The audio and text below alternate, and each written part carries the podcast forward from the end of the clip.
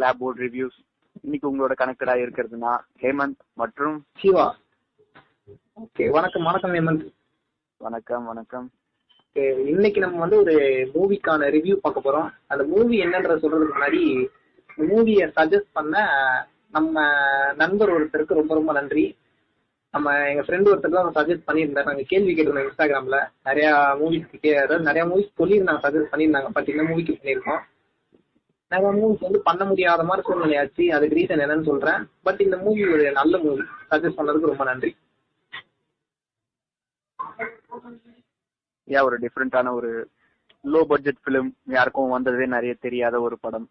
ஆனா எல்லாரும் பார்க்க வேண்டிய ஒரு மஸ்ட் வாட்ச் பிலிம்னு சொல்லலாம். கண்டிப்பா. தியேட்டர்ல வந்துச்சு. வந்து கரெக்டா ஒரு ஒன் மந்த் இருக்கும். அது கூட லாக்டவுன் போட்டதுனால படத்துல ஓடிடில ரிலீஸ் பண்ணிட்டாங்க. வெல் அரசியல் நம்ம பேச வேண்டியதா இருக்க வேணான்னு நம்ம நினைச்சிட்டு இருந்தோம். ரிவ்யூ பத்தி பண்ணும்போது. ஏன்னா எங்களுக்கு உரியடி அப்படின்ற ஒரு படத்துக்கான ரிவ்யூவும் போட சொல்லியிருந்தாங்க. அதுவும் சஜஸ்ட் அந்த மாதிரி படம் it was really fantastic movie இல்லைன்னு யாருமே சொல்ல முடியாது. பட் அதுல நிறைய பாலிடிக்ஸ் இருக்கும். அத பத்தி நாங்க பேசுற அளவுக்கு அந்த அளவுக்கு எங் நாங்க பொலிட்டிக்கலி நாலேஜபிளான்னு எங்களை நாங்களே கொஸ்டின் பண்ணிக்கிட்டா இல்லன்ற ஆன்சர் தான் எங்களுக்கு கிடைச்சு இப்ப நம்ம பொலிட்டிக்கலா நம்ம ஒரு விஷயம் சொல்றோம்னா அது நம்மளோட ஒப்பீனியனா மட்டும்தான் இருக்க போகுது. ஆமா. நம்ம சொல்றோம் அதை நாலு பேர் கேக்குறாங்கன்னா அது ஒரு சிலருக்கு தப்பாவும் இருக்கலாம். இப்ப நம்ம சொல்றது கரெக்டா ரைட்டான்றது நமக்கு தெரியாது. தப்பா கூட போய் சேரலாம். நம்மளோட ஒப்பீனியன் வந்து கரெக்டா ரைட்டான்னு தெரியாம நம்ம வந்து சொல்லக்கூடாதுன்றதுக்காக தான் அரசியல் பத்தியே பேச வேணாம்னு இருந்தோம். பட் நேற்றுக்கு படம் பார்த்ததுக்கு அப்புறம் கண்டிப்பா இன்னைக்கு அரசியல் பத்தி பேசி ஆகணுன்ற முடிவோட தான் வந்தோம். தப்போ ரைட்டோ பேச போறோம் இன்னைக்கு. அதுவும் நாங்க எங்க ஒப்பீனியன்ஸ வைக்கல. அதுல சொல்லி இருக்கிறத ஜஸ்ட் எங்க மூலமா. ஜஸ்ட் மீடியம் டு கன்வேட் ஒரு பப்ளிக் பிளாட்ஃபார்ம்ல பேசிட்டு இருக்கும்போது ஏதோ பண்ணாலும் சரியா செய்யணும். அதுவும் இந்த மாதிரி முக்கியமான ஒரு சீரியஸான விஷயங்களை பேசும்போது இன்னும் கொஞ்சம் அவேரா இருக்கணும் அப்படின்றதுக்காக நினைச்சிட்டு நாங்க பண்ண வேணாம்னு இருந்தோம். பட் நேற்று பார்த்த மூவி அந்த அவசியத்தை உண்டாக்கிருச்சு. சோ இன்னைக்கு நாங்க கொஞ்சம் பாலிடிக்ஸ் பேச போறோம். சரி இப்ப நம்ம மூவி ரிவ்யூக்குள்ள போயிடலாமா?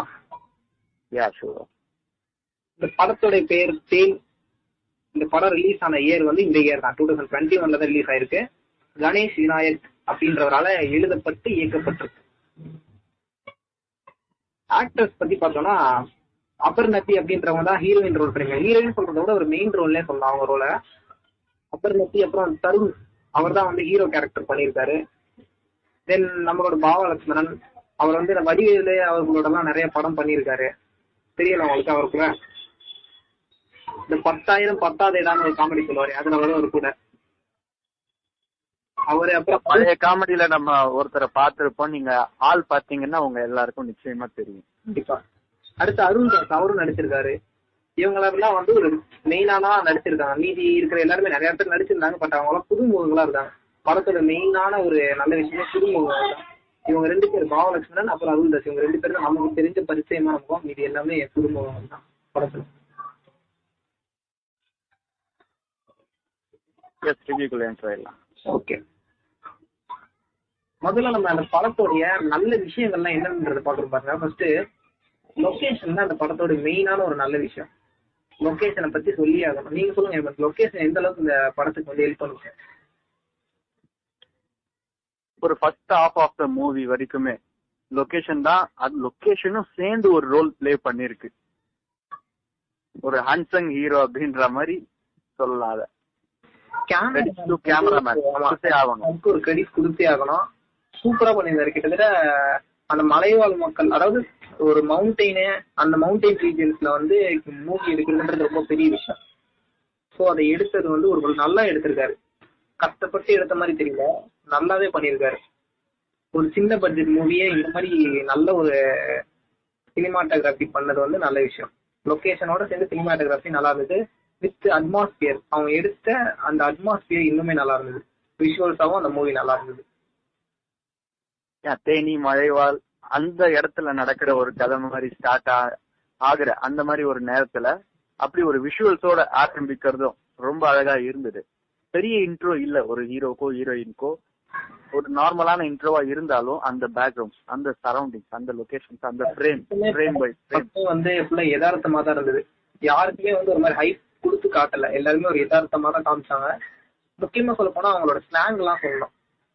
எல்லாருமே வந்து ரியலிஸ்டிக்கா அந்த மலைவாழ் மக்கள் இந்த தேனி சைடு அந்த குறிஞ்சி மலை சார்ந்த மக்கள் பேசக்கூடிய ஸ்லாங்க ரியலா பேசியிருந்தாங்க நமக்கு கேட்கும்போது அந்த ஊர் சார்ந்த மக்கள் பேசுற மாதிரி தான் இருந்தது. ஆமா சின்ன சின்ன வார்த்தைகள் நமக்கு புரியாம போகலாம். ஏன்னா இங்க இருக்கிறவங்க வேற வேற ஊர்ல இருந்து கேக்குறவங்க தேனி ஊர்ல இருக்கவங்க அவங்களுக்கு நல்லாவே புரியும். ஆனா அவங்க என்ன சொல்றாங்க அப்படின்றது நம்மளாலே புரிஞ்சுக்க முடியும். உணர்வுபூர்வமா நம்மளால உணர முடியும். அங்க சரி சொல்லியிருக்க விஷயங்களா இருந்தாலும் சரி ஃப்ரேம்ல காட்டுற ஒரு படமா இருந்தாலும் சரி. இது மட்டும் இல்லாம ஸ்லாங் கூட நிறுத்தல அவங்க.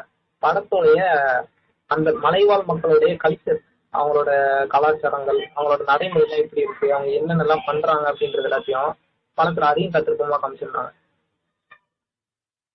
ஆமா அதான் நான் ஃபர்ஸ்ட் சொன்னேனே.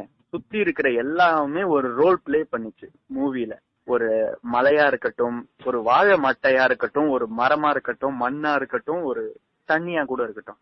எல்லாத்துக்குமே தனித்தனியா ஒரு ரோல்ஸ் இது வந்து ஒரு கேரக்டரா பார்க்காம ஒரு கல்ச்சர் கல்ச்சரிஸ்டிக்கா இன்னும் நம்ம யோசிக்கலாம். அதை பார்த்தோன்னா ஒரு தமிழ் கல்ச்சர் எப்படி இருந்தது முன்னால எப்படி இருந்து இப்ப எப்படி இருந்துட்டு இருக்கு எப்படி எந்தெந்த ஊர்ல எந்தெந்த மாதிரி ஃபாலோ பண்ணிட்டு இருக்காங்க இன்னும் நிறைய கல்ச்சர்ஸ் அப்படின்றது நம்மளால தெரிஞ்சுக்க முடிஞ்சது. சரி இப்ப நம்ம வந்து மூவியோடைய ஒரு ஒன் லைன் சொல்லி ஸ்டோரின்னு சொல்லணும்னா இது வந்து ஒரு மலைவாழ் மக்கள் படக்கூடிய கஷ்டத்தை தான் வந்து ஒரு நபர் அவருடைய பாயிண்ட் ஆஃப் வியூல இருந்து காட்டுற மாதிரி காமிச்சிருக்காங்க. ஒரு குடும்பத்தை சார்ந்தோ இல்ல ஒரு மனுஷன் ஒரு மனுஷனை சார்ந்தோ காட்டுற மாதிரி காமிச்சிருக்காங்க அப்படிதான் சொல்லணும். கிட்டத்தட்ட அந்த ஊர்ல இருக்க எல்லா மக்களுக்குமே ஒரே ப்ராப்ளம் தான். காட்டும் போது நம்ம ஒரு மனுஷனை சார்ந்து காட்டுறதுனால கொஞ்சம் நமக்கு ஈஸியா புரிய வருது.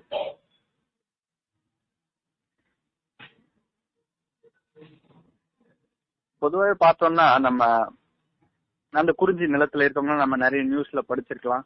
கொஞ்சம் ஆதிவாசிகள் ஒதுக்கப்பட்ட சமுதாயினர் அந்த மாதிரி தான் இதுலயும் எக்ஸாக்டா இது மாதிரி இல்லைனாலும் கொஞ்சம் அந்த லெவலுக்கு தான் போயிருக்காங்க. அதாவது நம்மளால ஈஸியா கம்யூனிகேட் பண்ண முடியாத ஒரு லொகேஷன்ல இருக்கிற பீப்புள் அப்படின்ற மாதிரி தான் மூவில காமிச்சிருக்காங்க.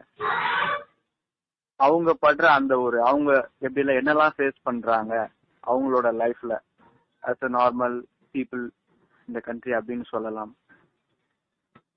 அவங்களுக்கு என்னெல்லாம் நடக்குது அப்படின்றதையும் இந்த படம் மொத்தமா எடுத்து சொல்லுது.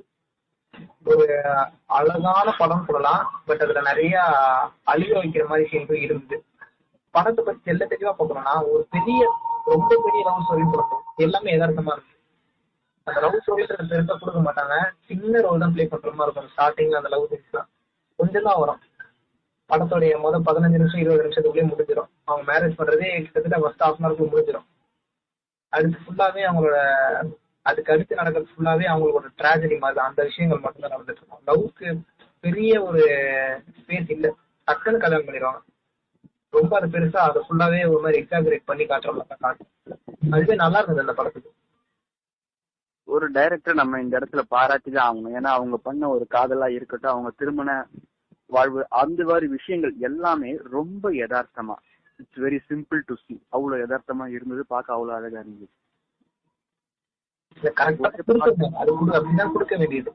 ஏன்னா இந்த படத்துல வந்து அவங்க பேச போறது ஒரு காதலை பத்தி அதை பத்தி பேச போறது இல்ல. முழுக்க முழுக்க படமே வந்து அந்த ஆஃப் ஆஃப் தி ஸ்டோரிக்கு மேல நடக்க வேண்டியதான் கதை. அதுதான் மெயினா கொடுக்கணும் அப்படின்றதுனால அவங்களுக்கு தேவையில்லாத விஷயம் மத்தபடி சின்ன சின்ன விஷயத்தெல்லாம் வந்து ரொம்ப ஷார்ட்டாவே கொடுக்கும். ஸோ அது வந்து கதைக்கு இன்னும் கொஞ்சம் ஏன்னா படமே மொத்தமே ஒன்றரை மணி நேரம் தான் படம். அதுவே வந்து லவ்வுக்கு பாதியே கொடுத்துட்டாங்க அப்படின்னா இவங்க சொல்ல வேண்டிய முக்கியமான கண்டென்ட்டுக்கு வந்து ஸ்பேஸ் இல்லாம போயிடும். ஸோ அவங்க அதெல்லாம் கம்மியா கொடுத்தது நல்ல விஷயம். அவங்க கொடுக்க வேண்டிய மெயின் கண்டென்ட்டுக்கு இடம் அதிகமா இருக்கு. ஆமா அது ஒரு ஷார்ட் அண்ட் ஸ்வீட் அப்படின்னு சொல்லலாம். மொத்த மூவியா இருக்கட்டும் சொல்லியிருந்த விஷயமா இருக்கட்டும் எதுவாக இருக்கட்டும் ஷார்ட் அண்ட் ஸ்வீட்னு சொல்லி.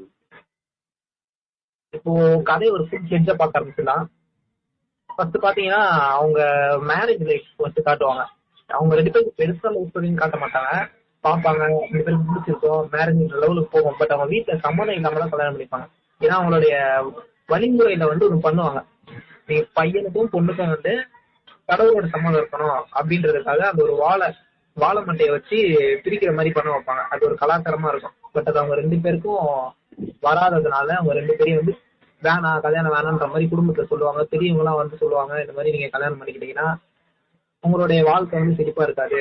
உங்க ரெண்டு பேர்ல யாரையாவது வந்து கடவுள் வந்து காவு வாங்கிடும் அப்படின்ற மாதிரி சொல்லுவாங்க.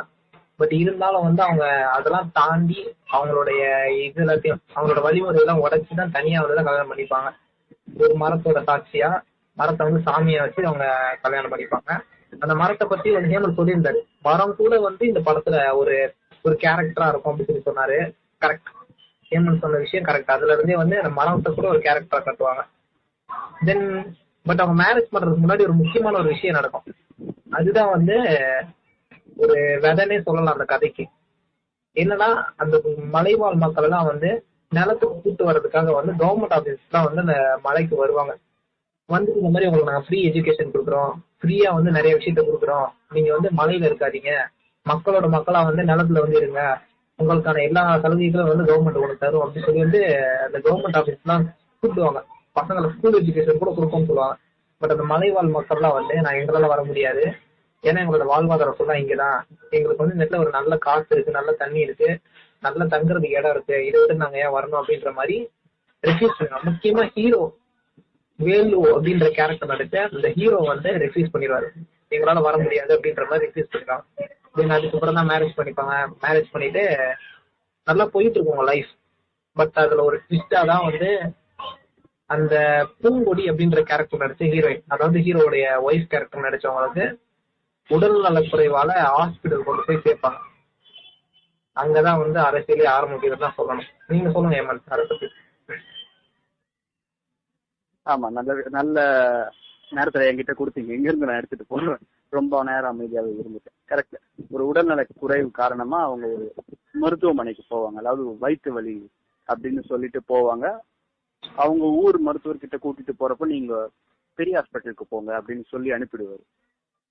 அப்படி அனுப்பும்போது அங்க அவங்க ஸ்கேன் பண்ணி தெரிஞ்சுக்கிறது என்னன்னா வயிற்றுல ஏதோ ஒண்ணு இருக்கு சம்திங் ஒரு புது டிசீஸ் குணப்படுத்த முடியாத ஒரு நோய் ஒண்ணு புதுசா வந்திருக்கு அப்படின்றத கண்டுபிடி ஸ்கேனிங் சொல்லும்போது ஒரு விஷயம் சொல்லணும்னு தோணுச்சு எனக்கு.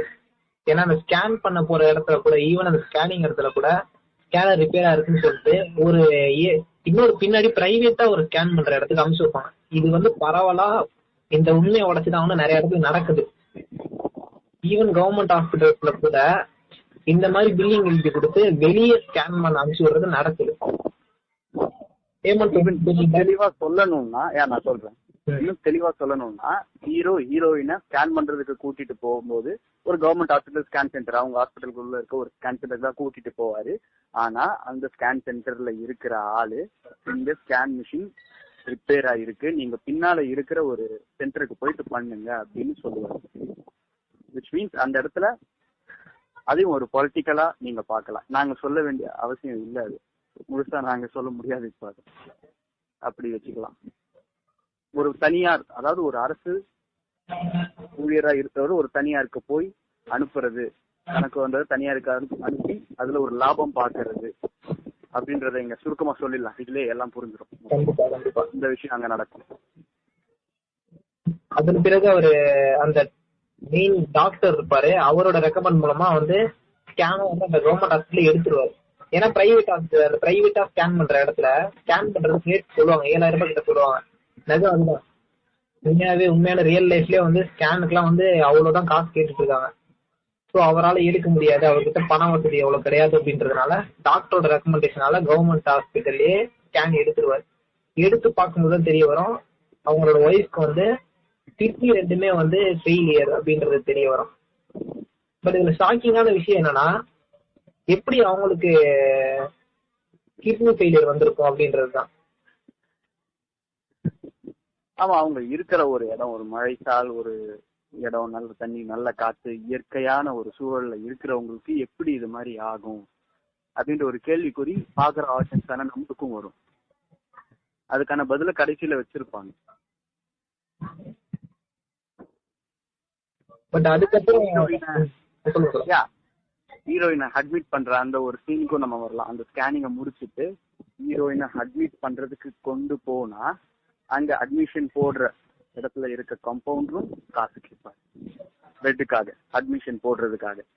தென் அதுக்கும் ஹீரோ போய் ஒரு டாக்டரோட ரெக்கமெண்டேஷன் மறுபடியும் அந்த இடத்துல வர்றதுனால தான் அவருக்கு அட்மிஷன் கிடைக்கும். பெட் கிடைக்காது. ஒரு தரையில சாதாரண துணி போட்டு தான் படுக்க வைப்பாங்க. பெட் இல்ல அப்படின்றது அந்த இடத்துல அவங்க என்ன காரணமா சொல்லுவாங்கன்னா ஒரு அரசியல்வாதி வந்திருக்காருப்பா. அவங்க கூடவே நாலு அடியாளுங்க வந்திருக்காங்க.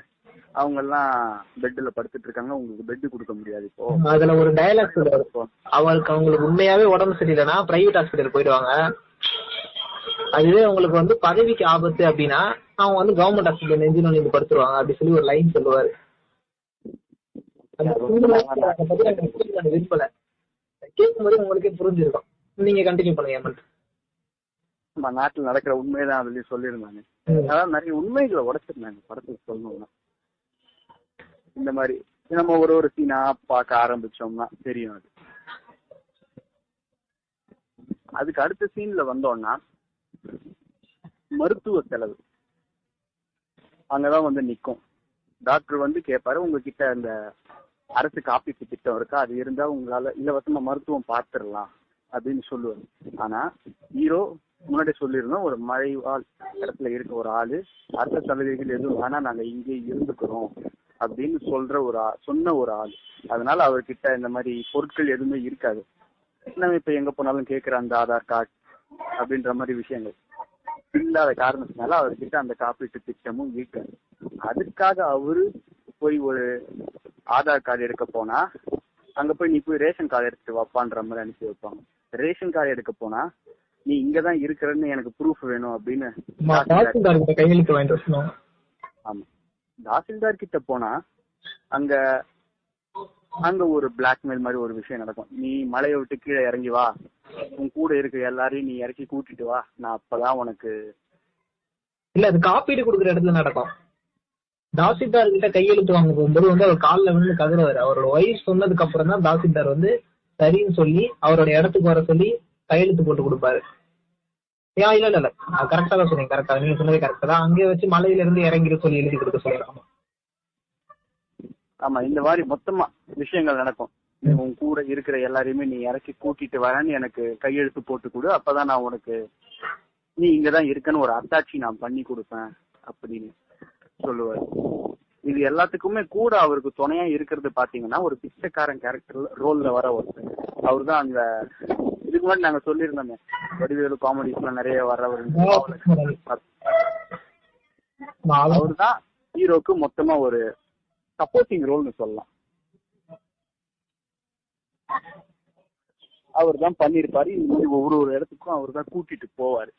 ஹீரோ நேரா போனா எதுவுமே கிடைக்காது. எல்லா இடத்துலயுமே ஒரு இல்லீகல் வேலை தான் அவர் எல்லாத்தையுமே வாங்குவாரு. ஏன்னா அவர் அப்படிப்பட்ட ஒரு நிலைமையில இருப்பாரு. அவர் தெரிஞ்சு எதுவுமே பண்ண போறது இல்ல அவரோட ஒய்ஃப்க்கு ஒய்ஃபோட உயிரை எப்படியாச்சும் காப்பாத்தணும் அப்படின்ற ஒரு ஒரு இதுலதான் வந்து அவர் பண்ண வேண்டியதா இருக்கும் ஏன்னா வேற வழி இல்லை. அந்த சூழ்நிலைக்கு தள்ளப்படுறாரு கதாநாயகன். அதனால எல்லாத்தையுமே வாங்கிட்டு வராரு. கடைசியில அவர் காப்பீட்டு திட்டம் எடுத்துட்டு வர அந்த நேரத்துல கூட எல்லாத்தையும் வாங்கிட்டு எனக்கு காப்பீட்டு திட்டம் கொடுங்க அப்படின்னு கேக்குற அந்த நேரத்துல கூட கொடுக்க மாட்டாங்க. எனக்கு காசு கொடு அப்படின்னு கேட்பாங்க அதை காட்டினதுக்கு அப்புறம் தான் கைக்கு காப்பீட்டு திட்டம். அது வந்து சேரும் அந்த அட்டை. இதுக்கப்புறம் நீங்க சொல்லுங்க அவர் காப்பீடு வாங்கி எதுக்காக அவர் கஷ்டப்பட்டாரு? ஒரு ஒய்ஃப் உயிரை காப்பாத்தணும் அப்படின்றதுக்காக தான் அந்த காப்பீடுக்காக கஷ்டப்பட்டு காப்பீடு வாங்கிடுவாரு ஆனா வாங்கிட்டு அங்க போய் பார்க்கும்போது அவருக்கு அங்கதான் ஷாக்கு அவங்க ஒய்ஃப் இறந்துருப்பாங்க அந்த இடத்துல. ஒய்ஃப் இறந்துருப்பாங்க. அவர் வாங்கின காப்பீடு ஆதார் கார்டு ரேஷன் கார்டு இது எல்லாத்துக்குமே எல்லாத்தாலையும் அவங்களோட ஒய்ஃபை திருப்பி கொடுக்க முடியாது. இத போய் வேணாம் இதுக்கு நான் பேச அதை பத்தி பேச விரும்பல. அந்த அதை பத்தி நான் ஒட்டி வச்சிடுறேன். அவங்க ஒய்ஃப் இறந்துருவாங்க. இறந்த அப்புறம் இங்க இருந்து அவங்களோட ஊருக்கு மலைக்கு வந்து அவங்களோட ஒய்ஃபோட டெட் பாடி வந்து எடுத்துட்டு போய் சம்பிரதாயம் என்ன பண்ணணும்? அவங்க ஊர்ல வச்சு புதைக்கணும் அப்படின்றத அவர் முயற்சிக்கிறோம் ஆனா வந்து ஆம்புலன்ஸ் ஈவன் ஆம்புலன்ஸ் முதற்கொண்டு காசு கொடு இப்படி சொல்லி கேட்பாங்க. பிறந்தின்னிக்கிற கழிவுகள் தான் நம்ம வந்து கேள்விப்பட்டிருக்கோம். ரியல் லைஃப்லயும் சரி படத்துலயும் சரி அங்க வந்து வேணாம் அதே செலவு விரும்பல ஆம்புலன்ஸ்ல வந்து அவங்க ஒய்ஃப கூட்டிட்டு போறதா கேட்பாரு ஆனா அங்கேயே முடியாது. எனக்கு காசு கொடுன்னு சொல்லி கேட்பாங்க. ஆனா அவர்கிட்ட காசு இருக்காது. இருந்த எல்லா காசையுமே வந்து ஆதார் கார்டு எடுக்கிறதுக்கு ரேஷன் கார்டு எடுக்கிறதுக்கு காப்பீடு திட்டம் எடுக்கிறதுன்னு சொல்லி தண்ணியா செலவு பண்ணிடுவார் காசை. ஸோ ஒரு ரூபா கூட அவர்கிட்ட காசு இருக்காது. அந்த இடத்துல வந்து அவங்க குழந்தை வந்து ரோட்ல நின்று பிச்சை எடுக்கும். அவர் ஓடி வந்து இந்த குழந்தையோட கையை பிடிச்சி கையில இருக்க காசை தட்டி விடுவார். அந்த நிலைமையில கூட அவர் வந்து பிச்சை எடுக்கக்கூடாது அப்படின்ற ஒரு ஒரு மனநிலை வந்து அவர்கிட்ட இருக்குது. அவங்க எல்லாம் வந்து கஷ்டப்படுறவங்க தான். மலைவாழ் மக்கள் தான் பின்னாடி ஒரு மாதிரி பிற்படுத்தப்பட்டவர் தான். ஆனா வந்து பிச்சை எடுக்கிறவங்க கிடையாது அப்படின்றது வந்து அந்த ஒரு இதுல வந்து காமிச்சிட்டாங்க.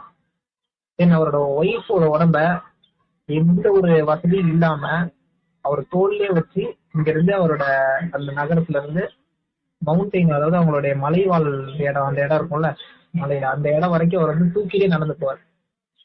இத வந்து நிறைய சமூக சமூக வலைதளங்கள்ல எல்லாம் பரவ ஆரம்பிச்சு ஒரு சில வீடியோஸ் எல்லாம் எடுத்து அப்லோட் பண்றது மூலம் சமூக வலைதளங்கள்லாம் பரவ பரவ ஆரம்பிச்சு. அதுவும் உண்மைதானே? இது மாதிரி ஏதாவது ஒரு விஷயம் நடந்தா நம்ம உதவுறதை தவிர அதை விட்டுட்டு நம்ம அதை என்னெல்லாம் பண்ண வேணாமோ அதை தான் பண்ணிட்டு இருந்தோம். அதுதான் அங்கேயும் சொல்லியிருக்கேன். அத பண்ணிட்டு இந்த நியூஸ்ல வந்து ஒரு நாலு பேர் இருப்பாங்க. அந்த கடைசி வரைக்கும் யாருமே அந்த அவருக்கு ஆம்புலன்ஸ் அனுப்பல அந்த விஷயம் தெரிஞ்சு. நியூஸ்ல ஒரு நாலு பேர் நின்னு சண்டை போட்டுட்டு இருப்பாங்க. கருத்து பேசுறதுன்னு சொல்லிட்டு சண்டை போட்டுட்டு இருப்பாங்க. நாலு பேர் அதையும் காமிச்சிட்டு இருப்பாங்க ஒரு பக்கம். ஆனா இவர் கடைசி வரைக்கும் இவர் புரிஞ்சு போயிட்டே இருப்பாரு.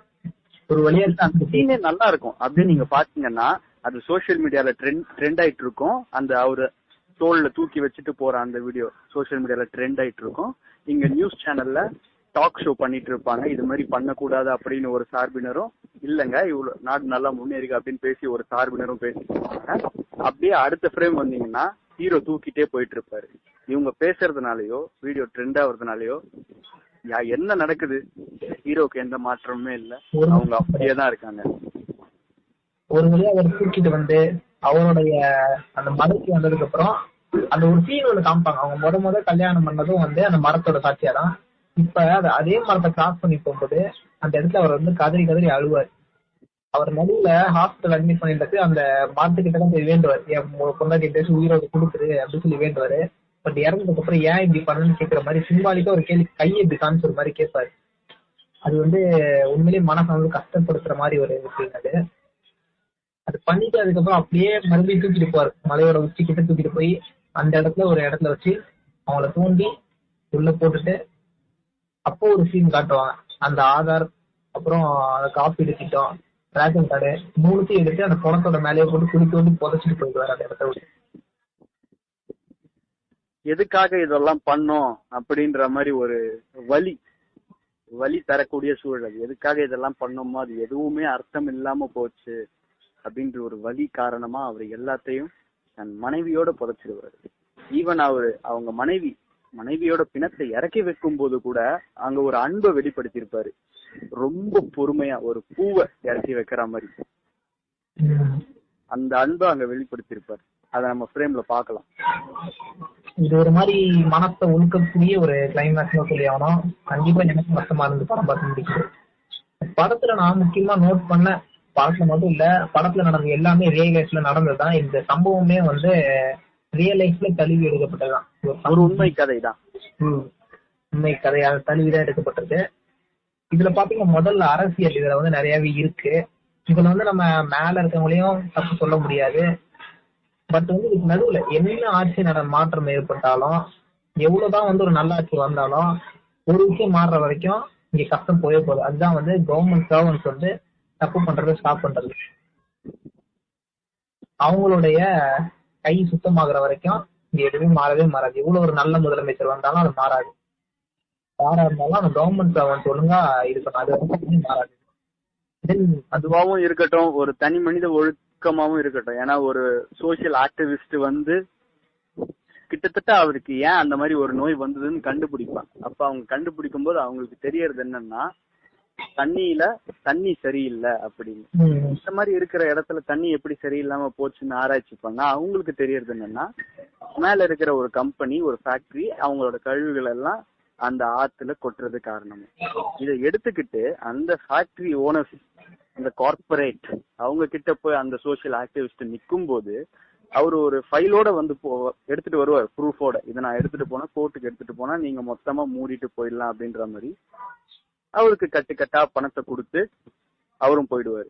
திரும்ப போவார். அந்த எந்த ஃபைல எந்த ப்ரூஃப் எடுத்துட்டு வந்தாரோ அந்த ஃபைல ப்ரூஃப் அப்படியே வச்சுட்டு கை கையில பைய மட்டும் எடுத்துட்டு அவரும் போயிடுவாரு. ஈவன் அவர் தான் அந்த டாக் ஷோலையும் பேசிட்டு இருப்பாரு. இது மாதிரி நடந்திருக்க கூடாது அப்படின்னு. ஒரு தனி மனித ஒழுக்கமும் அங்க கேள்விக்குறி ஆகுது அது விஷயம். இந்த ஊழல் ஊழல் பார்த்தோம் இதுல நிறைய இடத்துல ஊழல் இருக்குது. ரியல் லைஃப்லயும் இருக்கு. எல்லா இடத்துலயுமே ஊழல் இருக்கு. கவர்மெண்ட் சம்பந்தப்பட்ட எல்லா இடத்துலயும். நம்ம இல்ல ரொம்ப ஒரு நல்ல ஆட்சி நடந்துட்டு இருந்தது அப்படின்னு சொல்ல முடியாது. இதுல நாங்க வந்து எந்த ஒரு அரசியல் தலைவர்களும் எந்த கட்சியும் தப்பா சொல்லல. எந்த கட்சி இருந்தாலும் எந்த ஒரு அரசியல் மாற்றம் ஏற்பட்டாலும் இந்த கவர்மெண்ட் சர்வன்ஸ் ஒரு சிலர் பண்ற தப்புக்கள் வந்து பெரிய அளவுல அஃபெக்ட் பண்ணுது. அவங்க பண்ணக்கூடிய ஊழல்கள் வந்து நிறுத்தப்பட்டா எல்லாருக்குமே வந்து எல்லாமே கிடைக்கும் அப்படின்னு நினைக்கிறேன். இன்னொரு விஷயம் சொல்ல நினைச்சு கவனக்குறைவுன்னு சொல்லுவாங்க. இந்த ஊழல் அரசியல் இதெல்லாம் தாண்டி கவனக்குறைவு. அதே கவர்மெண்ட் சர்வன்ஸ்லயே கவர்மெண்ட் சர்வன்ஸ் மீன்ஸ் வந்து அந்த பெரிய பெரிய பதவியில் உட்காந்துருக்கவங்க மட்டும் சொல்லல. ஈவன் அந்த ஹாஸ்பிட்டல் இருக்கக்கூடிய ஒரு சில வார்ட் பாய் மாதிரிலாம் காட்டுவாங்கல்ல படத்துலயே ஆமாம். அவங்க அந்த மாதிரி சின்ன சின்ன வேலை செய்யறவங்க கிட்ட கூட ஒரு சில கவனக்குறைவுகள்லாம் இருக்கும். அதுவே கூட அவங்கள அந்த ஆம்புலன்ஸ் டிரைவர் அவங்களாம் வந்து ஒரு மாதிரி மெத்தனமா பதில் சொல்லுவாங்க. ஒரு ஆயிரம் ரூபாய் வருஷம் கொடு அப்பதான் என்னால வர முடியும் அப்படின்ற மாதிரி சொல்லுவாங்க. ரியல் லைஃப்லயே வந்து அது நடக்குது. இன்னைக்கு சுச்சுவேஷன் கொரோனா மாதிரி ஒரு கோவிட் சுச்சுவேஷன் நிறைய நடக்குது. பாதுகாப்பு ஏன்னா இதை பத்தி நம்ம பேசாம இருக்க முடியாது. நிறைய நடக்குது. இன்னும் ஒரு ரெண்டு சீன் நான் சொல்லணும்னு நினைக்கிறேன். என்னன்னா அவர் அது மாதிரி காசு கொடுக்கும்போது ஒரு இடத்துல ஸ்மார்ட் கார்டு காசு கொடுப்பாரு. ஒரு ஏஜென்ட் மாதிரி இருப்பாரு. அந்த நேரத்துல பின்னால ஒரு பாட்டு ரன் ஆயிட்டு இருக்கும். அந்த பாட்டு என்னன்னா குணம் இருக்கும் மனிதரிடம் பணம் இருப்பதில்லை பணம் இருக்கும் மனிதரிடம் குணம் இருப்பதில்லை.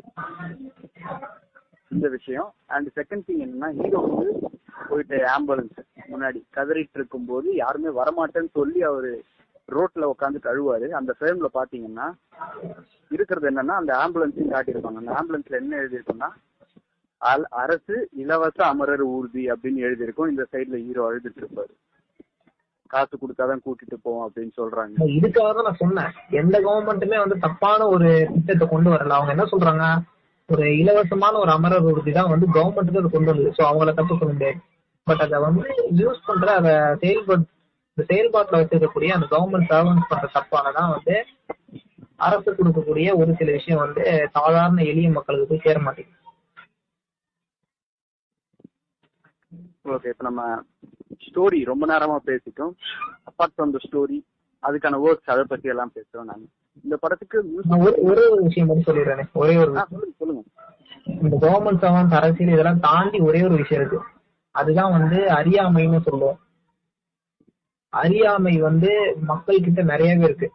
ஒரு சில இடத்துக்கு வந்து மக்கள் போகணும்னு நினைச்சாங்கன்னா நான் படிக்கிறேன் அந்த இடத்துக்கு நான் போக முடியாது அப்படின்ற மாதிரி அவங்க அவங்களே வந்து அந்த இடத்த விட்டு பிற்படுத்தி வச்சுக்கிறாங்க. அவங்களுக்கு தேவையானதை எனக்கு வேணும் அப்படின்னு கேட்டு வாங்க மாட்டாங்க அது அவங்க நிறைய பேர் பண்ற தப்பு இந்த அறியாமைன்றது வந்து முதல்ல ஒழிக்கப்படணும். நிறைய பேருக்கு அறியாமை இருக்கு. இந்த படத்துலயே காமிச்சிருப்பாங்க. ஹீரோக்கு வந்து அறியாமைன்னு ஒன்று இருக்கும். அவர் ஹாஸ்பிட்டல்ல போயிட்டு டாக்டர் சொல்லுவாரு.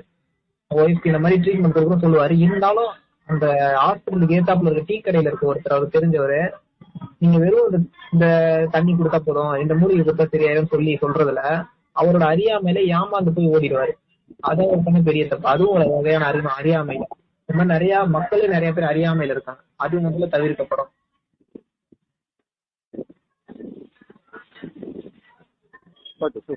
நல்ல கருத்து தான் அது. நீங்க இப்போ நம்ம ஸ்கூல்ல இருந்து மூவ் பண்ணிடலாம். ஓகேவா சிவா? இல்ல அதர் ஒர்க்ஸ் பத்தி பேசலாம்.